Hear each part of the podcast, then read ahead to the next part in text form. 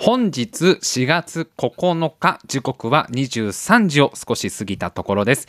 タイムマシン部のラジオ生放送の時間になりました。お相手を務めさせていただきます白井亮でございます。そしてもう一人 AD 笠原くんです。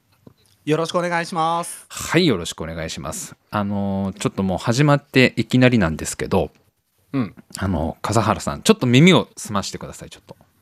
はい。これ聞こえました？今の はい。これこれ聞こえました？これ。じゃんって音ですね。はい。これちゃんと聞こえてます？はい。聞こえてます。もうよかった。何ですか？これはこれ聞こえます？これ。なんかばブブーってなりましたね。笠原さんの方で。ちゃんと聞こえてます、はい。これも。はい。もうね本当に大変だったの本当に。ちょっともう聞いて。これちなみに今放送聞いてるみんな聞こえてるかな？これ大丈夫かな？これ。大丈夫？これちゃんと聞こえてる？みんななんかブブって聞こえてるやつ。いやもうもうねあの本当にあの今日はもうこれでおしまいですね。タイムマシン部のラジオはもう。え僕の気持ちとしてはもうもうやることをやったなと。俺は今日はもう仕事をやったなって気持ちでいっぱいですよ。いやもうすっごい大変だったの。あのね、まあ、何かっつうと、まあ、今日からあのーちょっとクイズのコーナーをはいやるんですよ。この後まあ始まりますけどね、クイズ群馬王っていう、まあ、群馬にまつわる、えークイズをたくさん出して笠原くんにどんどん群馬に詳しくなってもらおうと。はい。まあ、ちょっと今月からね笠原くんが群馬に引っ越したっていうのがまずあるんですけど、まあ、詳しくはちょっと先週のラジオ聞いていただければわかるんですけどちょっとまあぜひもう群馬力を高めてもらおうというコーナーを まあ先週作って今週からやろうって話になってたんだけどあよかった。ありがとう。みんな聞こえてるってブブーちゃんと聞こえてるよ。かった。よかった、まあねそのコーナーをやるってことになってでうん。ちょっと思ったのが、まあ、せっかくクイズのコーナーをやるなら、ちゃんとこのなんていうのかな効果音とかを出したいと思ったわけ。ああそう。笠原くんがこう問題間違えたらブブーって出るしちょっと音でかいかな。ね。正解したらちゃんとピンポンピンポンってこう出るしとか。あと出題するたんびにこうね問題みたいな。これちゃんとこういうのをやった方がいいんじゃないかなっていうのをうんまあ、金曜日に思いつきまして。昨日ですよね。昨日。昨日の昼飯食ってる時にあれこれ音とかあった方がよくね？みたいな。あ絶対いいなと思って。効果音つけた方がなんかちゃんとコーナーっぽくなるだろうな。ってよし家帰ったらちょっと音源とかを探して設定してみようと思ったんだけどちょっと問題があったのが、このパソコンのこの中でこの音を出してるわけですよ、今こういうね「じゃん!」みたいな、うん。この音とかも今パソコンの中で出してるんだけど、はい。この「じゃん!」って音は俺にはちゃんと聞こえてるし、まあ、今まで通りちゃんとやればリスナーさんにも聞こえてるはずなわけ。はいはいはい。例えばこのタイムマシン部の一番冒頭のこのチャイムの音ね。この学校のこのこのチャイム。これもちゃんと今まで通りやればさこれリスナーさんのかリスナーの皆さんに聞こえてるからこのジャンって音とかはいピンポンって音もちゃんとこう放送には乗るんだけど実を言うと今までの仕組み上笠原くんにはこの効果音は一切聞こえないっていうことになってたんですよ。そうなんですよは。い実は今までこの冒頭のチャイムとか番組中に流れてる音楽って笠原くん側には一切届いてないんだよね。はいでなんでかっていうとちょっとややこしいんだけど今俺と笠原くんっていろいろ距離ができちゃって、まあ、お互いそろそろちょっと見つめ直してもいいんじゃない？自分の人生を。まあ今までね18歳から出会ってで22ぐらいから一緒にこうラジオずっと頑張ってきて二人三脚やってきたけどそろそろこの別々の道を歩んでも長い長いね交差点だったけどそろそろ別々の道歩き始めてもいいんじゃないみたいな感じで距離がちょっと今できちゃってて俺は千葉の松戸笠原くんは群馬。ね？群馬の高崎だっけ？うん。ね？群馬にいる。ね。ね？はい。だからリモートでやってるわけですよラジオ今。はい。でこのディスコードっていう通話アプリを使って2人の心をつなぎ止めてるわけですよもう離れ離れになっちゃってますけどお互い違う方向向いてるけど間にディスコードっていう通話 まあスカイプとかあのズームみたいな感じのアプリですけどそういう通話のアプリを間に入れてこう会話をやり取りしてるわけ。うんでこのディスコード上にその効果音とかを乗っけて笠原くんの方にわ渡すってことが実は今までできなかったんだ。うんうん俺の声とこの番組か笠原くんちょっとイヤホンの音笠原くん下げようか。もう拾ってんだよね俺の声ちょっとね。そのレベルなんですね。そのレベルなんだよね。はい。ちょっと俺さっきから自分の声 軽く聞きながらやってるからちょい下げて。ちょい下げて。ほらもうこういうとこだよ。息合わなくなってきてるのは。ちょっと話戻すとはい。そのディスコード上に俺の喋ってる声とパソコンの中で鳴ってる音楽を混ぜて送るってことが実はできなかったわけはいはい。だから今回はさじゃあ俺はこのねジャンと音が鳴ってさ問題って言えてさ、で聞いてるみんなもさこうクイズ番組らしく問題ってこの音が出てるのに笠原くんだけ聞こえないってのはちょっと 回答者がこの音聞こえないってどうなんだって話でしょ。クイズコーナーって言っといてクイズコーナーって言っといて回答する人間がだよ。このブブー聞こえないってどうなんだ？今までの仕組み上は。聞こえないのはしょうがないんだけど。はいそれはちょっとやっぱり笠原くんも気合入んないんじゃないかなと思って。ちゃんと聞こえた方がいいじゃんやっぱり。正解したらちゃんとこの。これ聞こえたいわけじゃん。ちゃんとこう一回なんかこう設定をいろいろ工夫したらやれんじゃないかなと思って。はあでこう調べたらさなんかそういうソフトがあるんだよね実際。パソコンの中で鳴ってる音をいろいろこう混ぜてミックスして違うソフトに送ったりすると。あとそのうん。混ぜた音を配信したりとか。まあいろんなこうまあミキサー的なアプリとかは結構あるみたいで。でそういうことをやってる人もいたからあじゃあなんかこのアプリ使えばできんじゃねえかなと思ってさ。で 家帰ってさそのダウンロードとかしてさ、まあ、あれこれ試してみてさ、あいけそうだなみたいな。あこのアプリとここここの設定をこうすれば俺の喋ってる声とパソコンの音を混ぜてディスコードに出力するとかできるぞとか言って。うん。いけんじゃねえかなと思って。工夫してたわけ昨日、はい。でやっぱりこれ一人でやっててもしょうがないから。うん。AD 笠原くんとね、はい。放送するわけだから笠原くんがさいて初めてこういろいろさ、テストできるわけじゃん。この音ちゃんと聞こえてるとかさ。はい。で笠原くんにさ夜の昨日11時ぐらいかな？そうですね。LINE 送ってちょっとあのやりたいことあるから、まあ、本当短いはい。短い時間でいいから、うん。あのーテスト放送ちょっと付き合ってよと。多分もうこの設定でいけばやれるだろうなってとこまでその時点で来てたから笠原くんちょっとさ テストやってよ LINE 送ったら。はい。まあ既読がつかないつかない。まあここまで距離ができたかと。いやいいんですよ。5分10分既読つかないのは私もう我慢できるのそれは。それはもう我慢できる。自分に言い聞かせたから。強くなろうってもう明日こそ今度こそ。強くなりたいって自分に言い聞かせたから私は。リンドバーグ的なやつ 言い聞かせたから。風原君とその既読がつかない問題は全然大丈夫なのに待てど暮らせど30分経っても1時間経っても風原君一切その LINE 読まないわけ。はい。なんか後から知ったけど寝てましたみたいなさその時間。10夜の11時に随分早寝するようになったんだね。もう知らないけど笠原君は。どういう生活を送ってるか。そう笠原君さ全然そのテスト参加できなくて。で参ったなみたいな。どうしようかなみたいな。でも俺一人でこれ正直自分のパソコンの中の音混ぜてそのディスコードって通話アプリに送ったってとこまでやってても実際で本当にこれでちゃんと流れるのかが分かんなかったからはいはいはい。えどうどうしようみたいな。えなんかじゃあもうツイッターとかでテストうん。参加してくれる人募ろうかなとか思ったわけ。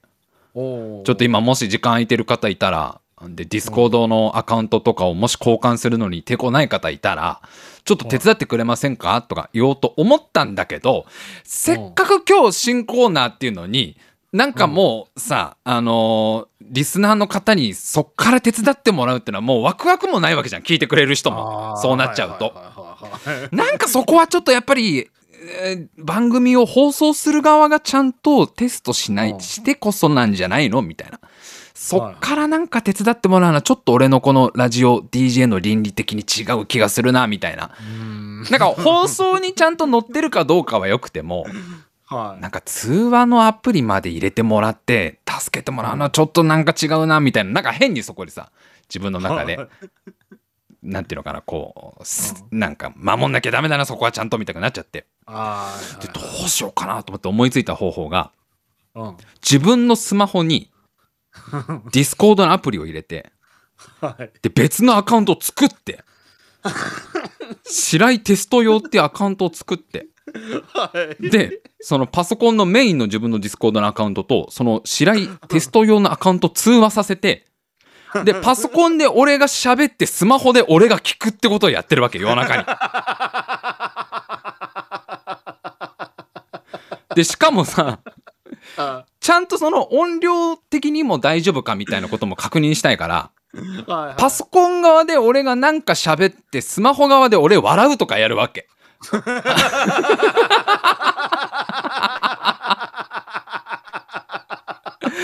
いやほんと今年の今年の花粉はどんだけやる気があるんだかもう困ったもんですね。あははははとかやってるわけ一人で夜中。絶対面白くないトークをしつつそれに対して作り笑いを。ねなんかさその笑い声のレベルによってちゃんとこうねみなんかこう割れちゃったりしないかとかを見るためにはそこをリアルにやった方がいいだろうって変なこう自分の中で。ちゃんとこうタイムマシン部の形としてやった方がいいじゃんみたいな。一人でこう喋っては一人で笑うみたいなのをさずっとやるわけ。そしたらはい。このパソコンの音とこの俺の喋ってる声をそのディスコードに乗っけて相手側に伝えるってことは割と早めにできたのよ。要はこのこのジャンって音とこの喋ってる声を笠原くんに送るっていう設定は結構簡単だったわけ。あなんかそんな難しくないじゃんこれみたいな。できるじゃんみたいな。ただ問題なのがうん。これがその音を送ってじゃあ今度笠原くんから帰ってきますよね声が。群馬から。あなたの笑い声来るじゃん。はい。そっち側にどうしてもこのこの音が乗っちゃうわけよ。で二重に聞こえちゃうわけこのジャンって音が。へえで俺のこの最初にやってた設定だと。ででそれだとちょっとなんか音とかがさ妙に分厚いというかこうなんかライブ会場みたいな感じのジャンなわけ。ジャンが要はちょっとずれたタイミングで2回鳴ってるからエコーかかってるような感じになっちゃう。あれ？なんかこうなっちゃうのか？みたいな。この設定だと音二重なんだな？みたいな。え、じゃあここちょっとこれ変えてみるか？みたいな。この配線みたいのいろいろ変えてみてさ。でこれだったらいけるかなと思ったら今度は笑い声二重になるわけ。あれ？あれ？あれ？おかしい。笠原くんのクローンが できちゃったみたいな。で、その笠原くんの二重の笑い声をやめようとすると俺の声が笠原くんに届かないっていう状況になるわけ。あれ？どれかをやろうとするとどどっか一個がうまくいくとどっか一個うまくいかないみたいな感じなんだこれが。う。ん。でややこしいことにこのねタイムマシン部ってね、あのーアーカイブとかをこうね出すためにちょっと音をさ、まあ、整えたりエフェクターかけたりとかしするから、それぞれ別トラックで録音ってこともやってるわけ。俺の声は俺の声だけで録音。笠原君の笑い声だけで録音。音楽だけで録音っていうこうマルチトラック録音っていうのを手間暇かかってるねタイムマシン部ってなんか。カモのチンコでけえとか言ってるラジオなのに。富士壺のチンコ超でっけえとか言ってるラジオなのに。そうなの。マルチトラック録音とかやってるから。そのマルチトラックの録音とかもなんかその笠原くんとお音楽は混ざっちゃうパターンとか俺と笠原くんは混ざっちゃって音楽だけは独立するパターンとかいろんな組み合わせになっちゃってやればやるほど。あれ？みたいな。で、なんかいろいろ、まあさ、もうソフトとかもいろいろ変えてみたりとか、で、自分の部屋にあるさ、その機材をいろいろ出してきて、オーディオインターフェースとかも何個か持ってるから、その組み合わせとかいろいろ試して、で、そのたんびに俺は一人で笑って一人で喋ることやってんだよ、もう。じゃあ、笠原くんに問題です。えー、白井さんは昨日何時に寝たでしょうか？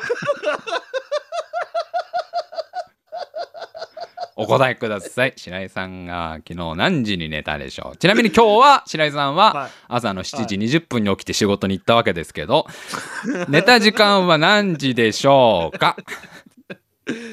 せめて4時には寝たいよね。正解ですよ笠原くん。一心伝心だね俺たちね。つながってるね4時です。4時です。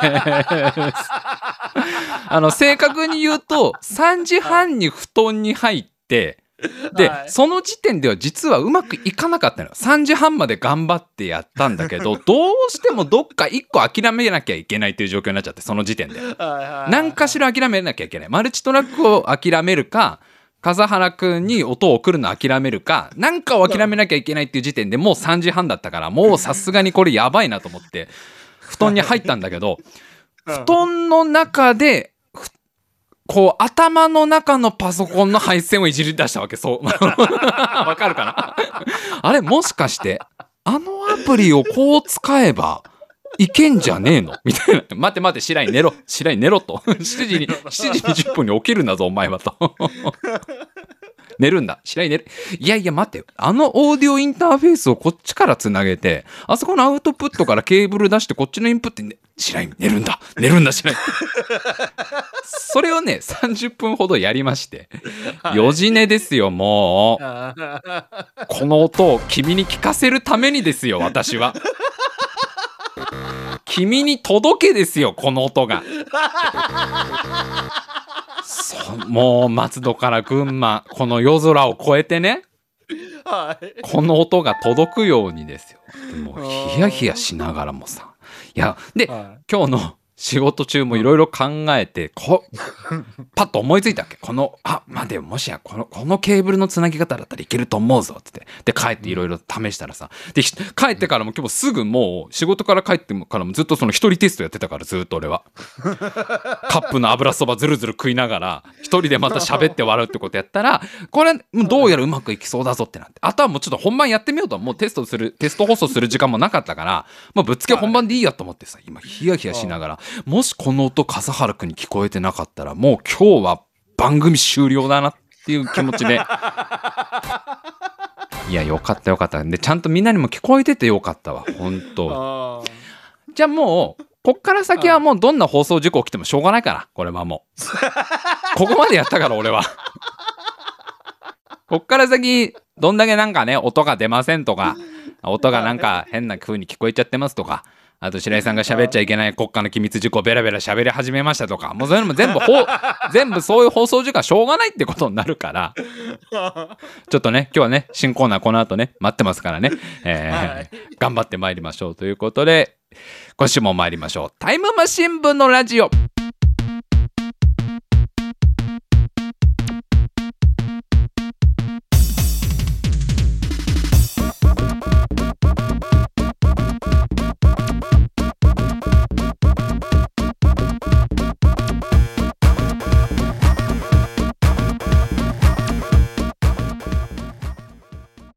えーラジオネーム脳みそ筋肉。放送前日から始めることじゃない。い やもう本当におっしゃる通りですよ。前日の昼に思いついてやることじゃないんですよこれは。本来は1週間ぐらい前に思いついてやるべきことなんですよ。なんなら今週はちょっと諦めておとなしとかでやればいいんですよ別に。今週は別に普通に後ろに BGM だけ流してクイズやればいいんですよ。そしたらうん。昨日私12時ぐらいに寝てるはずなんですよ。最近ラジオの前日はちょっと早めに寝るようにしてますから。はい。これがやっぱ思いついちゃうとねもうそれをそれをやらないともうラジオできないぐらいになっちゃうんですよね性格的にね。あの一番絶望したのは2時ぐらいですかね昨日いよいよこれもうあらゆる手を尽くしたけどできない気がするってなった時にもうその時点でさもう本来寝る時間もとうに過ぎてるしさその割にはこう何ももううまくいかないみたいな。ああもうやだ。もうもう笠原くんのことちょっと嫌いになってきたなって。昨日の2時ぐらい。なんでなんで既読つかないんだろうと思いながらやってたから。なんでこんなに俺頑張ってんのに。みたいな君がすやすやすやすや眠っていた時にですよ私は頑張ってたっていう話ですけどもね。い。やちょっともうあのこの後まあ本当にほ放送あのコーナーの音とか本当ちゃんと流れるのかまだ全然ヒヤヒヤしてますけどちょっとねまあ新コーナーね頑張っていきたいと思いますがちょっとまあね他にちょっと喋ることでねあの、うん。この間ニュースで見かけたんだけどさはい。ツイッターが新しい機能を導入しようとしてるみたいなニュースでうん。で、まあ、まだなんかテスト段階の機能らしいんだけどはい。つぶやきを後から編集できる機能を足すかもみたいなうん。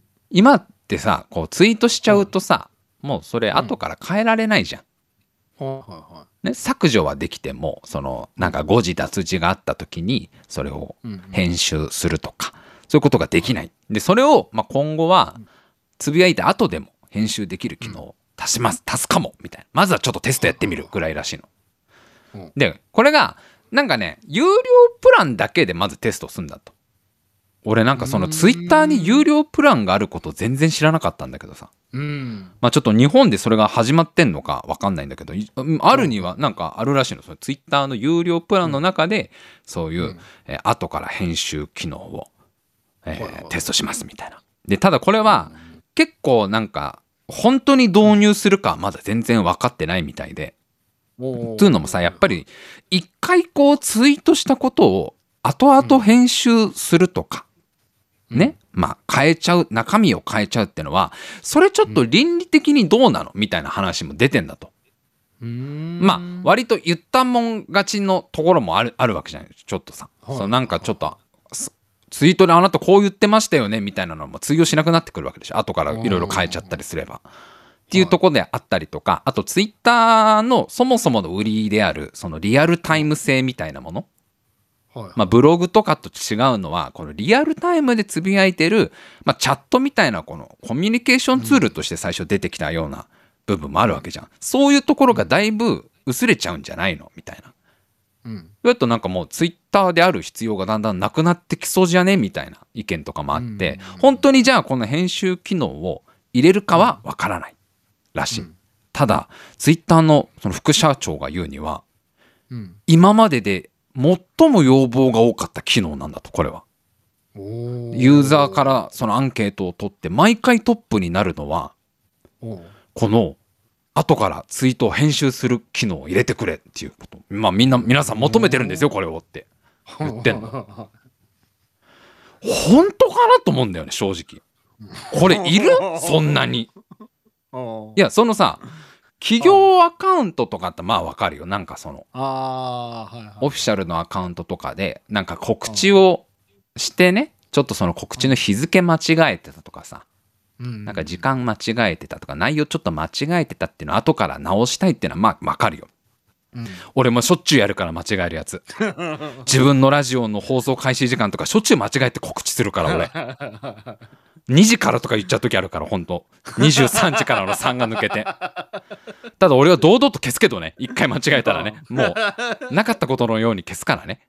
はい。まあそれはそそういう風に使ってるアカウントはまあわかるけどうん。普段自分がツイッターでそういう告知以外で使ってて後からなんか直したいとかそんな思うかなみたいな別にまあちょっとした誤字脱字なんかさ別にいい気にしてないじゃんみんなもそんなに。まあね。でよっぽどまずいことをツイートしたらそれは残るわけじゃん。編集しようが何しようがもうすぐ今の世の中スクショ取られたりなんだりでさうんもう証拠握られちゃうわけだからそれはなんかあんまあんま正直そこのは変わらないんじゃないかなとか思ったりで普通に使っててツイッターでそういうなんかつぶやきとかをそんなに変えたいのかなみたいなそれでもまあ副社長が言うにはアンケートを取ったらうん。みんなそのそれを言ってくるんだからこれは世界中で求められてる機能なんですみたいな感じで言ってんだけどさあ俺思うんだけどさあ。その編集する機能より一番みんなが欲しいのはうん。人のいいね表示させる機能やめてほしいだよね。こうもう絶対俺これが1位だと思うんだよ正直あの副社長本当のこと言ってんのかなっていう何年か前からついたこのさ他人のいいねを自分のタイムラインに表示させる機能っていうのが45年ぐらい前からかなついたんだよねツイッターってねいますね。はい。でもう俺も俺もだし俺の周りも友達とかもだしもうみんな言ってるわけこの機能いらねえよマジでっていう そうね。でなんならそのツイッターのタイムラインとかでもしょっちゅうそれ見かけるわけいらないよこの機能とかあの大体ツイッターにさなんか新しい機能が追加されますとかさアップデートで変わりますってニュースが出るためにその前にこの人のいいね表示させる機能やめろよみたいなのをみんな言うじゃんすごく。絶対副社長それ 見て見ぬふりしてると思うんだよね。それが1位だと俺体感的に一番みんなが言ってんのそれだと思うんだけど。まあちょっとツイッターやったことない人にはねいまいちピンとこないかもしれないけど、まあ、ツイッターって、はい。その要は自分がフォローしている人の人がいいねつけたやつが、まあ、タイムラインに出てきちゃう。で、ツイッターってもともとリツイートって機能があるからなんか自分がこう、あこのニュース面白いなとか思ってみんなに読んでほしいなと思ったらリツイートってのやればいいわけじゃん。そうね。もともとついてる。引用みたいなね。引用のリツイートって機能使えばいいのに。それとは全然関係なくあこのニュースちょっといいなとか思ったその「いいね」ついたらもうそれ笠原くんのタイムラインとかに出てきちゃうんだよね。うんうんうん。でなんかさ、まあ、そうなるとちょっとこう気軽にまず「いいね」できないみたいなとこもあるわけじゃん。なんかこう、別にさ友達同士だからって別に趣味思考が全部一緒なわけじゃないじゃん。うん、そうですね。俺と笠原くんなんか全然気合わないんだから。ここまで一緒にやってきたけどまあ趣味思考は合わないんだからもはい。う考え方もラジオに対する姿勢も何もかも合わないわけじゃんもう。悲しいぐらいもう私たちは距離ができちゃったわけじゃん昨日。昨日既読が。つかなかったことを私はずっと引きずっていやまあリアルにすごくリアルにリアルに笠原くんとそんなに趣味合わないからそうね。そのね。俺があんまりそのさなんか笠原君の興味ないことをいいねとかいっぱいつけてさ笠原君のタイムラインにガンガンガンガン上がんのもちょっとなんか悪いなというかさ鬱陶しいだろうなとか思っちゃう自分もいるしで笠原君がガンガンいいねつけたやつとかもいや俺別に興味ねえしみたいなのがいっぱい上がってくるわけ。でこれを絶対やめやめる方がみんなが望んでんじゃないのとか思うんだけど。うんうん。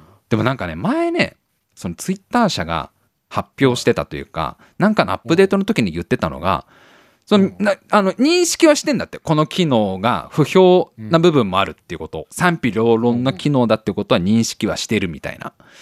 ただなんかこの機能があった方が活発化活性化してるんですよみたいな言い分だったんだよねその時なんか。この人のいいねが表示させるタイムラインに出た方が要は賑わってるんですよ簡単に言うと。ツイッターというこうアプリをサービスをみんながよく使うようになってくれてるから難しいとこですけどみたいな感じでまあ言い訳っぽく言ってたことあるんだよね。ちょっとこ公式だったかその開発者の人だったか覚えてないんだけど、まあ、要はツイッターまあやそもそもやめてないわけじゃんツイッターはこの機能。もうね。だからこの機能があった方がうん。それぞれのユーザーはさよりツイッターをいっぱい使うようになるってデータを持ってるわけでしょ向こうからしたら。だからやめないの。本当にこの機能が鬱陶しくて不評でツイッターを使う人が減ったらやめるはずなんだからうん。この人のいいね表示させる機能。ちょっとさ自分のことをさじゃそんななんか使う使う機会あるかなってなんか恩恵あるかなみたいなこのついうん。人のいいねが表示される機能今更ですけどねもう。で俺はまあねあの猫ちゃん大好きだからさ。猫のアカウントばっかりフォローしてるわけ。でそれはもうあれですよ。そのもう猫ちゃんのその写真とかね映像とか見るの好きですから。だからタイムラインにその自分のフォローしている猫アカウントやっぱり流れてくるわけですよ。はい。でああもうこの子猫おててからご飯食べるようになったんだなとかさね。このロシアンブルーの寝相かわいいなとかさみもう思いながら見てるわけ。ラグもうラグドールがラグドール抱っこしている画像とかさ。もうたたまんないわけ。もうかわいいなみたいな。かわいいなってさそのタイムライン見てくわけ。でさでそうするとさその時々さそのうん。俺がフォローしている猫アカウントの人がいいねつけた猫ちゃんの画像もたまたま流れてくるわけ。おあなんかキジトラのなんか見たことない猫ちゃんだなみたいな。あなんかかうわまたこ寝相が可愛いなみたいな。ちょっともうちょっと見てみようかなってさその写真を拡大してさ可愛いなってなるじゃん。ちょっと他普段どんな感じなのか見ようかなと思ってその人のトップページ行くじゃん。そうするとまあそのキジトラの猫ちゃんのチュールを食べる姿が可愛かったりするわけ。夢中でチュール食べてんなこのキジトラ可愛いな。ちょっと明日からも見たいのこのアカウントっつってフォローすんだよね。やっぱそのアカウントをね。ねで、そうすると、そ、の記事トラのアカウントフォローするでしょ。そうすると、今度はその記事トラのアカウントがいいねつけた猫ちゃんの画像が流れてくるわけですよ。かわいいマンチカンの双子の猫ちゃんの画像とかが流れてくるわけ。まあ、かわいいな。池波がそっくりで。かわいい。ちょっと、もうちょっと他の画像見たいなっつって。そのアカウント行くじゃん。明日からもこのアカウント見たいなってフォローするじゃん。すごい勢いでアカウントのフォロー増えてくのね。この機能のおかげで。ちょっと冷静になると、俺この機能の恩恵受けまくってるってことに気づいて。なんか、日頃から人のいいね表示させなくていいよとかずっと言ってたのに、あれ？待てよと。数々の出会いはこの機能のおかげであったんじゃないのかっていう気にだ最近なってきて。もしこのツイッターの人のいいねを表示させる機能がなかったら、俺はこの子ともこの子とも出会ってないんだぞっていう自分がいるわけよ。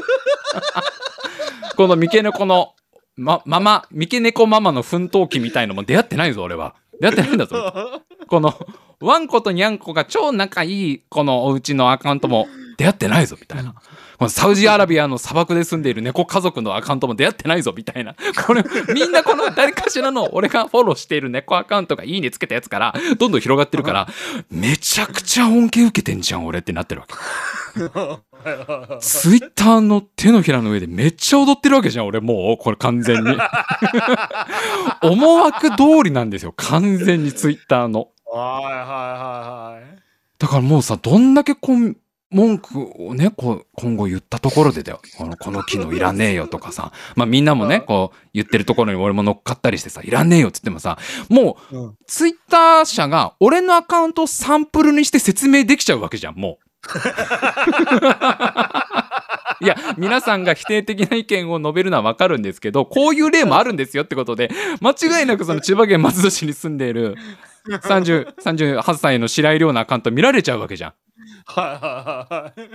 この人は、この機能があるおかげで、いろんなアカウントに出会えましたっていうこと言われちゃうわけど。ほんとみんなごめんと思って、その時。みんながあの普段からあのいらねえいらねえ言ってる機能俺めっちゃ使ってるわ俺この機能って。ごめん俺ツイッター側だったわ俺完全に。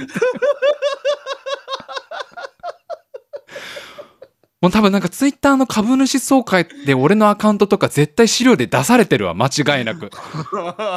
株主からもさ多分あるわけじゃんいろいろこう意見が。でこの機能は本当にいるのかみたいなところでさまあ皆さんそうはおっしゃいますけど。ではここで白井さんのアカウント見てみましょうみたいな感じで。グラフを見るとこの機能入れてからの俺のアカウントのフォロー率の伸びっぷりがえぐいわけじゃんもう。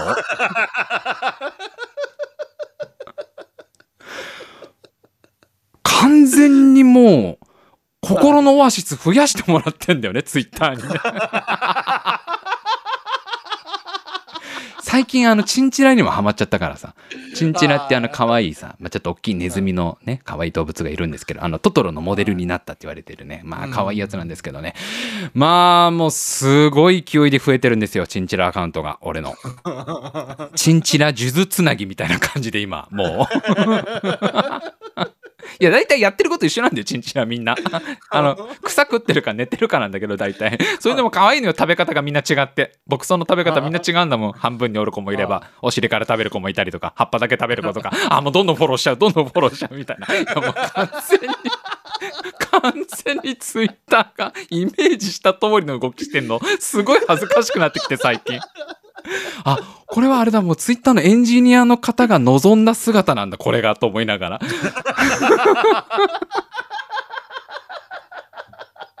そうなんですよ。だから本当に申し訳ない。まあ僕がいる限りこの機能は消えないと思います。皆さんがどんだけ いらねえよって、いらねえよと思いながらも、あいつ白井がいるからなって思われる、思っちゃうんでね、みんなね。白井の、白井のアカウントをちょっと説明会で出されたらもう勝てこねえもんなっていうぐらいのグラフだろう、グラフだろうからね。っていうことにちょっと愕然としたっていう。ここ この機能追加されてもう数年も経った話なのに。というわけでじゃあちょっともうそろそろ行きます。もう時間もねもうこのねのんびり喋ってるとなくなっちゃいますからね。さあドキドキのねちゃんとうまくいくんでしょうかというところで新コーナー。クイズ群馬を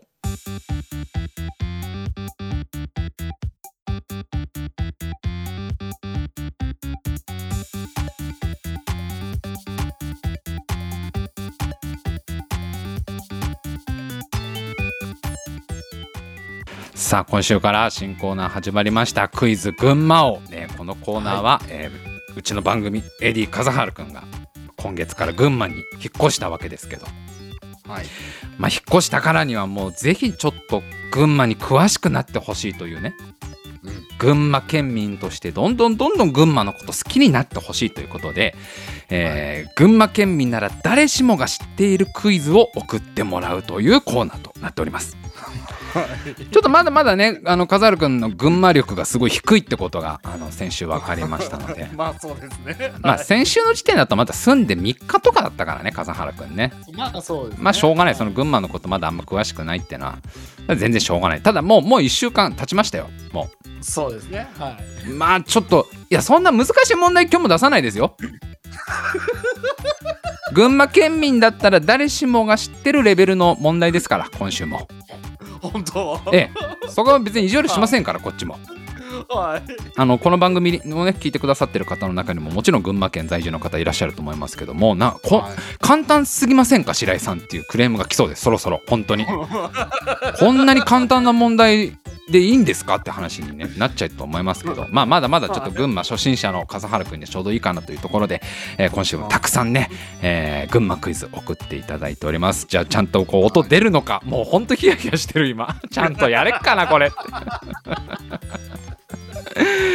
それではじゃあどんどん紹介していきましょう、えーはい。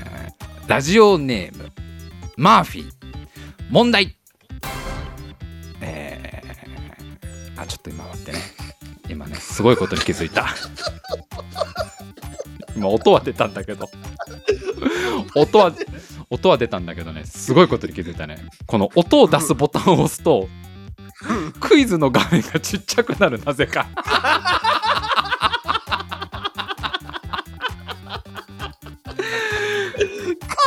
ぐ肝心の。ちょっと待ってななんでだ？なんでだこれ？なるんだ。なんでこうなんだ？あー分かった分かった。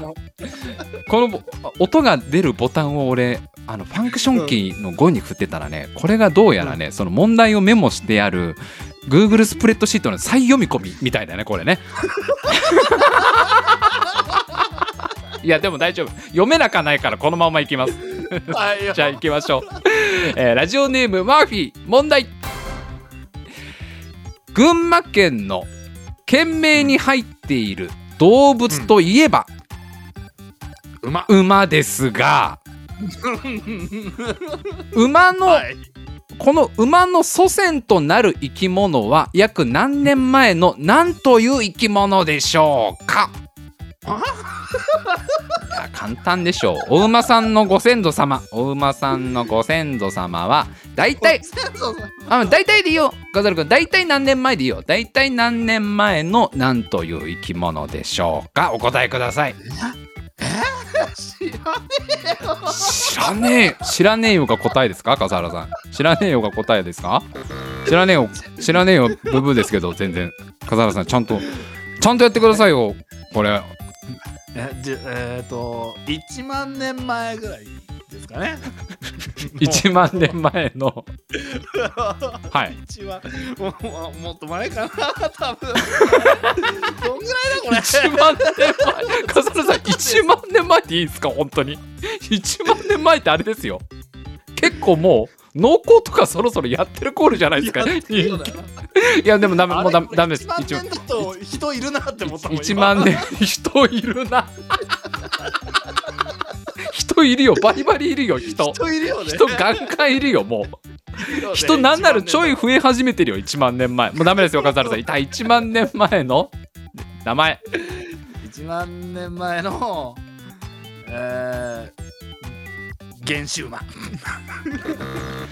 残念、えー答えは約5500万年前頃のエオヒップスが正解でした。もう簡単ですよ。何ヒップスだって？エオエオヒップス。もうね常識。えエオヒップスだよもう常識常識でしょ？これぐらい。別名がヒラコテリウムですね。えー和和名がアケボノ馬ですね。一応わかりやすい。あるだねわめも。アケボノ馬ですね和名ね。ちょっとまあまあまあまだ1問目ですからね。じゃあ続いてわかりやすさが全然桁違いだったえーラジオネーム F 美穂問題。群馬のゆるキャラといえば馬をモチーフとした愛らしいキャラクター群馬ちゃんです。はい。群馬ちゃんですがはい。そんな群馬ちゃんがゆるキャラグランプリ総合ゆるキャラランキング第1位を獲得したのは2014年度ですね。もう危うい。ぞはいでは2016年度の総合ゆるキャラグランプリに第1位を獲得したカワウソをモチーフとした高知県のゆるキャラ新庄くんが頭にかぶっているものといえば何でしょうか？新庄君が頭にかぶってる。のって新庄くんだよ。2016年のゆるキャラ1位の。いやこれもうちょっともう常識問題でこんなもうみんな今イメージできてるよ。群馬ちゃんが1位になったのは2014年度ですよ。で2014年。2016年度は高知県のゆるキャラ新庄くんが1位になったんだけどほらあれで頭にかぶってるあれあれは何でしょうか？えー、何？なしじみ？えー、残念。答えは須崎市名物鍋焼きラーメンでした。全然わかんねえよ。ラーメンラーメン乗ってんの？頭に頭にラーメン乗ってピンとも来ないし想像もできない。いや笠原さんちょっともうね簡単ですよ。これぐらいもうちょっと本当に頑張ってほしいな。群馬県民だったらみんなパッと思いついたよ今。あーあれね須崎市名物のラーメンね。では続いての問題。ラジオネームカニパン。問題。群馬県の県民の日は？お県民の日知らないな。10月28日ですね。おはいはいはい1990年の10月28日に放映された「ちびまる子ちゃん」ではテレビアニメ番組の歴代最高視聴率第2位を記録しました。さておその視聴率とは何パーセントだったでしょうか？群馬県の県民の日は10月28日。1990年の10月28日に放映されたちびまる子ちゃんはテレビアニメ番組の歴代最高視聴率第2位を記録。さてその視聴率は何パーセントだったでしょうか？見てたんじゃないの？これ。そうね。ちびまる子ちゃんのこの1期の方だよね。一回ちょっとお休みして第2期始まったからねちびまる子ちゃんってね。第1期の頃だろうな。さあすごいよ。テレビアニメ番組歴代最高視聴率第2位ですからね。視聴率。何パー？何パーでしょうか？17パー。そんなに低いわけないでしょう。正解は39.9%すげえなちびまる子ちゃん。国民の4割見てたんだよすごいね。その日の群馬県民はみんな見てたんだよその日群馬県民は。お休みだったから群群馬馬県の視聴率じゃないでしょこれ。え？群馬県の視聴率じゃないよ。全国のだよでもこの39.9%の中に群馬県民たくさんいるの。だから群馬県だ群馬県民だったらみんな気づわかるよ。みんなみんな答えられるよ群馬県民なら えー、ちょっと笠原さん調子悪いですね今日ね。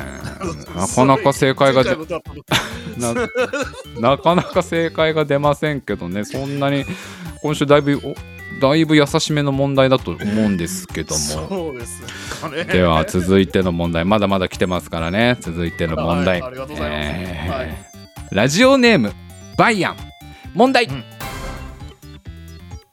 群馬県出身の剣豪といえば剣聖と呼ばれた上泉信綱ですがその信信綱に勝負を挑むために会いに行ったもののドラクエ2のサマルトリア王子みたいに入れ違いで会えないイベントを繰り返した挙句に諦めて帰った現在の茨城県出身の剣豪は誰でしょう茨城上泉信綱拙者と勝負しろって会いに行ったんだけどドラクエ2のあのサマルトリア王子会いに行ったらなんかどやはり洞窟にいるやはり違う村にいるみたいな感じでなかなか会えないね。あの有名な有名なイベントがありますけどね。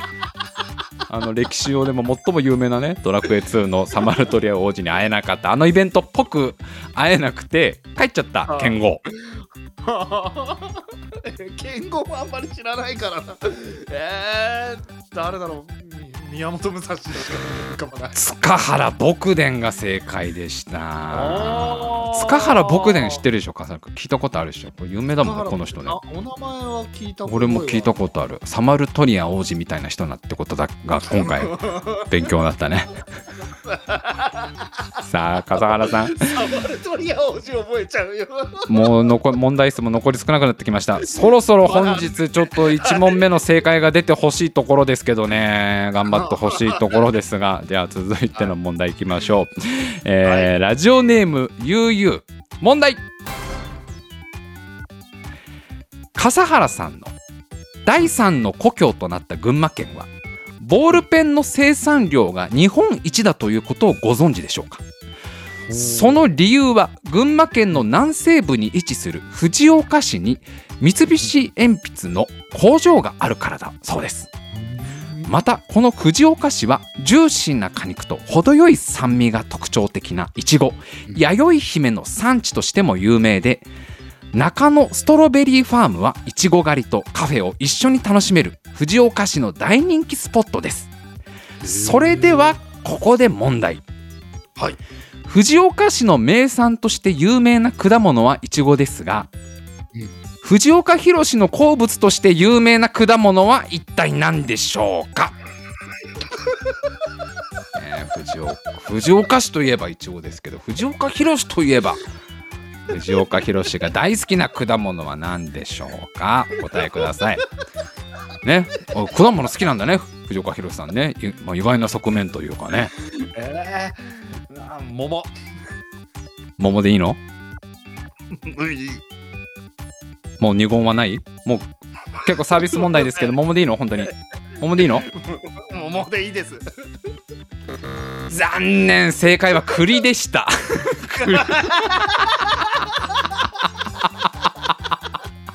栗栗好きなんだ。藤岡弘そうなんだ。コーヒー好きなのは知ってるけど。栗好きらしいですよ、えーちなみに最近藤岡さんはご家族でキャンプに行った際目の前に飛んできたスズメバチを懐から出したナイフで気絶させたそうです。いや藤岡弘藤岡 藤岡弘情報が入ってきましたけど。藤岡市情報。は、ふ藤岡藤岡市情報からのほぼ藤岡弘に塗られていきましたけど。えー、ではじゃああとそうねもう時間もあるからね、じゃあ残り2問、はい、えーラジオネームマーフィー、問題。群馬県はもちろんご存知の通りこんにゃくの生産量が日本一ですよねそんなこんにゃくに関連した問題です。はい。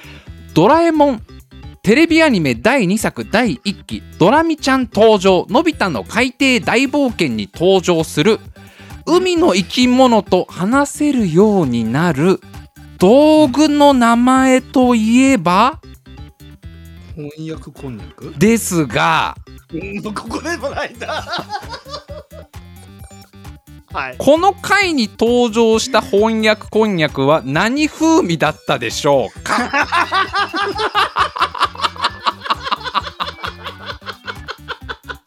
ね翻訳こんにゃくはまあねこれは簡単有名ですからね。そうですよ。もうおなじみの道具ですよ。ただこの第テレビアニメ第2作第1期の、えードラミちゃん登場のび太の海底大冒険に登場する翻翻訳こんにゃくは何風味でしたか？いや思い出してください。あのねあの回ですよあの回。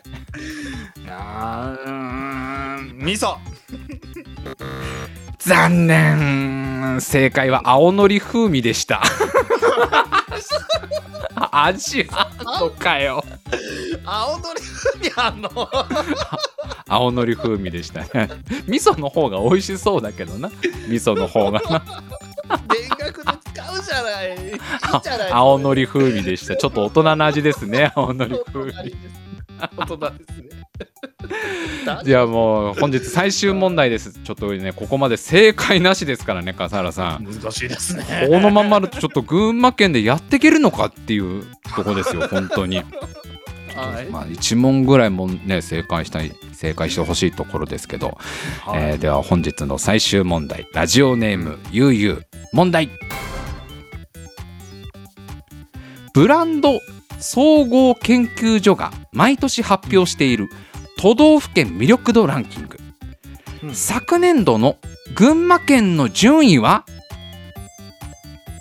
うーんす三位44位で。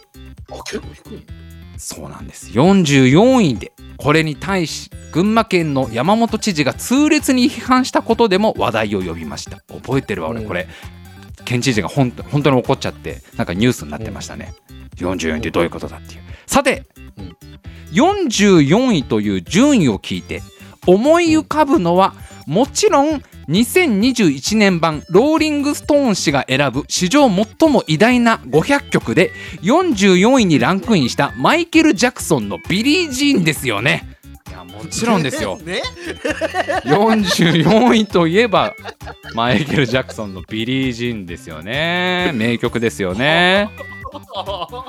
ではここで問題ですマイケル・ジャクソンの公式 YouTube チャンネルにて公開されているビリー・ジーンのミュージックビデオの動画再生回数をお答えください知らんがなお答えいただく数字は上3桁までで結構です、えーまあさすがにね1の桁まで言うのはさすがにちょっと難しいですからちょっとうろ覚えなとこあるだろうからね。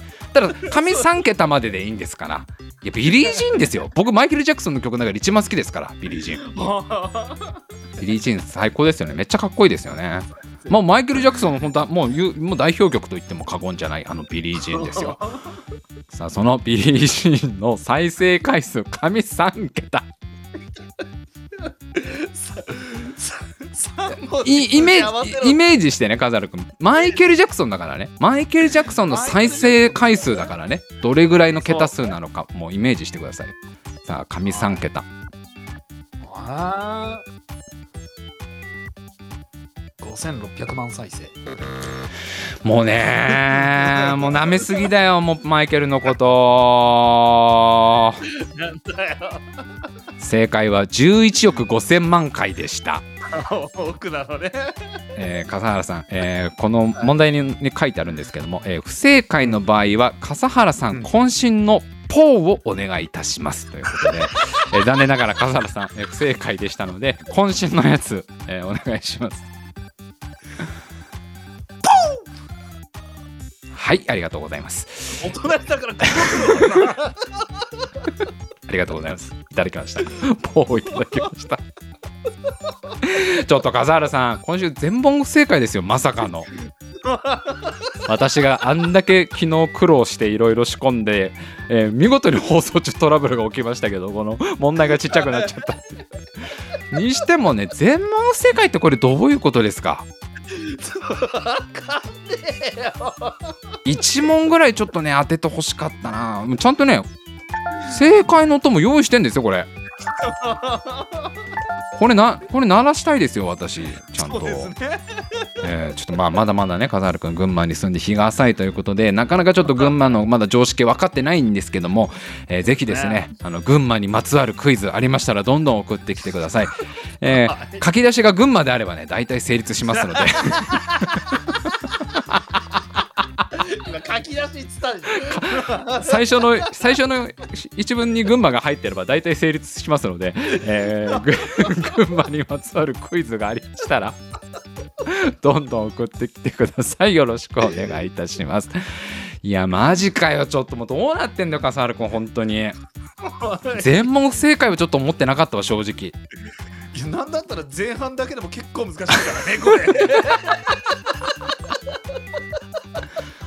じゃあ分かった。もうあのー来週までにはい。ちょっと群馬のこと調べていいよ笠原君も本当かい？いいよいいよ。はい。なんかちょっとねもうあんまり笠原君がさあの勉強とかしだしちゃうとうん。なんか逆にちょっと成立しないかなと思ったんだけどここのコーナーが。うんうんうんでもそれだとちょっと今の状況だとこれいつまでたっても正解ゼロだからそうだね。1週間ねこの来週の放送までにあの群馬のこといっぱい調べて大丈夫です。もういっぱい勉強してください。ででその調べられるだけ調べてみうんますね。お願いします。でそのおそらくまあ勉強した範囲の中から出てくると思うのでこの群馬クイズ。うん。あの鍛えましょう鍛えましょう。ねだから来週はまあ、うんまあ半分ぐらいはちょっと正解できるようにしてほしいかなっていうところ、うん。じゃないとちょっとクイズコーナーとして今成立してないから本当にこれ。クイズは野々村誠一人みたいになっちゃってるそうあの、世界不思議発見の野々村誠さん以上にこの 野々村さんも時々パーフェクト賞出してるからね時々ねからそうね言うてもねだからちょっとはい笠原君お願いしますね。もう今日はもう正弘君没収ですから完全没収ですから こちらの方で募集させていただきますので、はい、えークイズ群馬を皆様からの群馬県にまつわるクイズ募集しております。あの必ず間違えないでほしいのは何でもいいわけじゃないですよ。群馬のクイズですからね。群馬県に関係するクイズありましたらどんどん送ってきてください。よろしくお願いいたします。えーそして他のコーナーまだまだやっております。えーえ白井さん、うちで働きませんか、ね、白井さんに働いてほしい職場ありましたら、どんどん送ってきてください。えーそして、目覚めよビビたる力。ね、責任を負わなくてもいいぐらいのね、ちっちゃいちっちゃいスーパーパワー思いついたらどんどん送ってきてください。すべてのコーナーへの投稿はツイッターで募集しております。ハッシュタグタイムマシン部をつけてどんどんつぶやいてください。えーそしてメールフォームでも募集しております。メールフォームのリンクは白井のツイッターの一番先頭かもしくはこの YouTube の概要欄に貼ってありますので、えーそちらから飛んでいただいてどんどん送ってきてください。よろしくお願いします。もちろんメール直接送っていただいても大丈夫です。メールアドレスはタイムマシン部 at gmail.com タイムマシン部 at gmail.com となっております。皆様からのメールお待ちしております。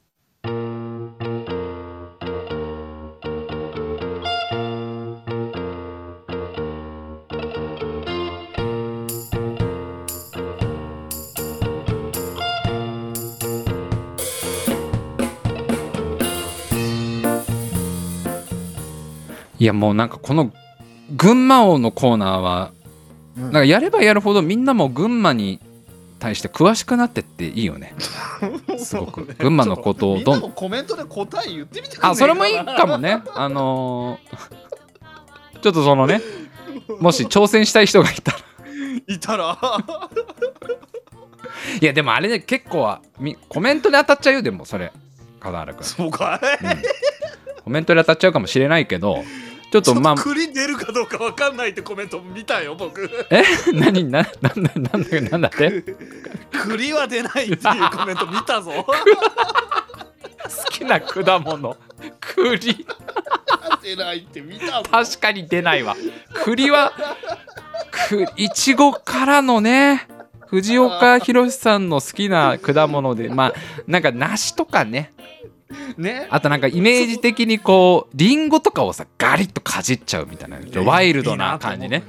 はい。リンゴが好きなんだよって言いながらガリッとか噛んであの栗を栗が好きっていうのいいな。なんか美味しいもんな。俺も栗大好き。俺は最近芋が好き。さつまいもが好き俺は、えーまだまだね募集しておりますので、えークイズを思いついたらどんどん送ってきてください、えーこのクイズがねちっちゃくなっちゃう問題はちょっと来週までに私は。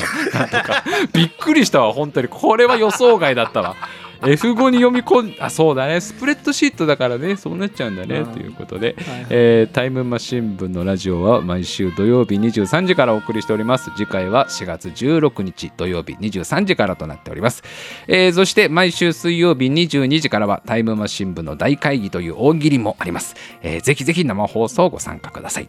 それでは今週も最後までお聞きくださいましてありがとうございました。また来週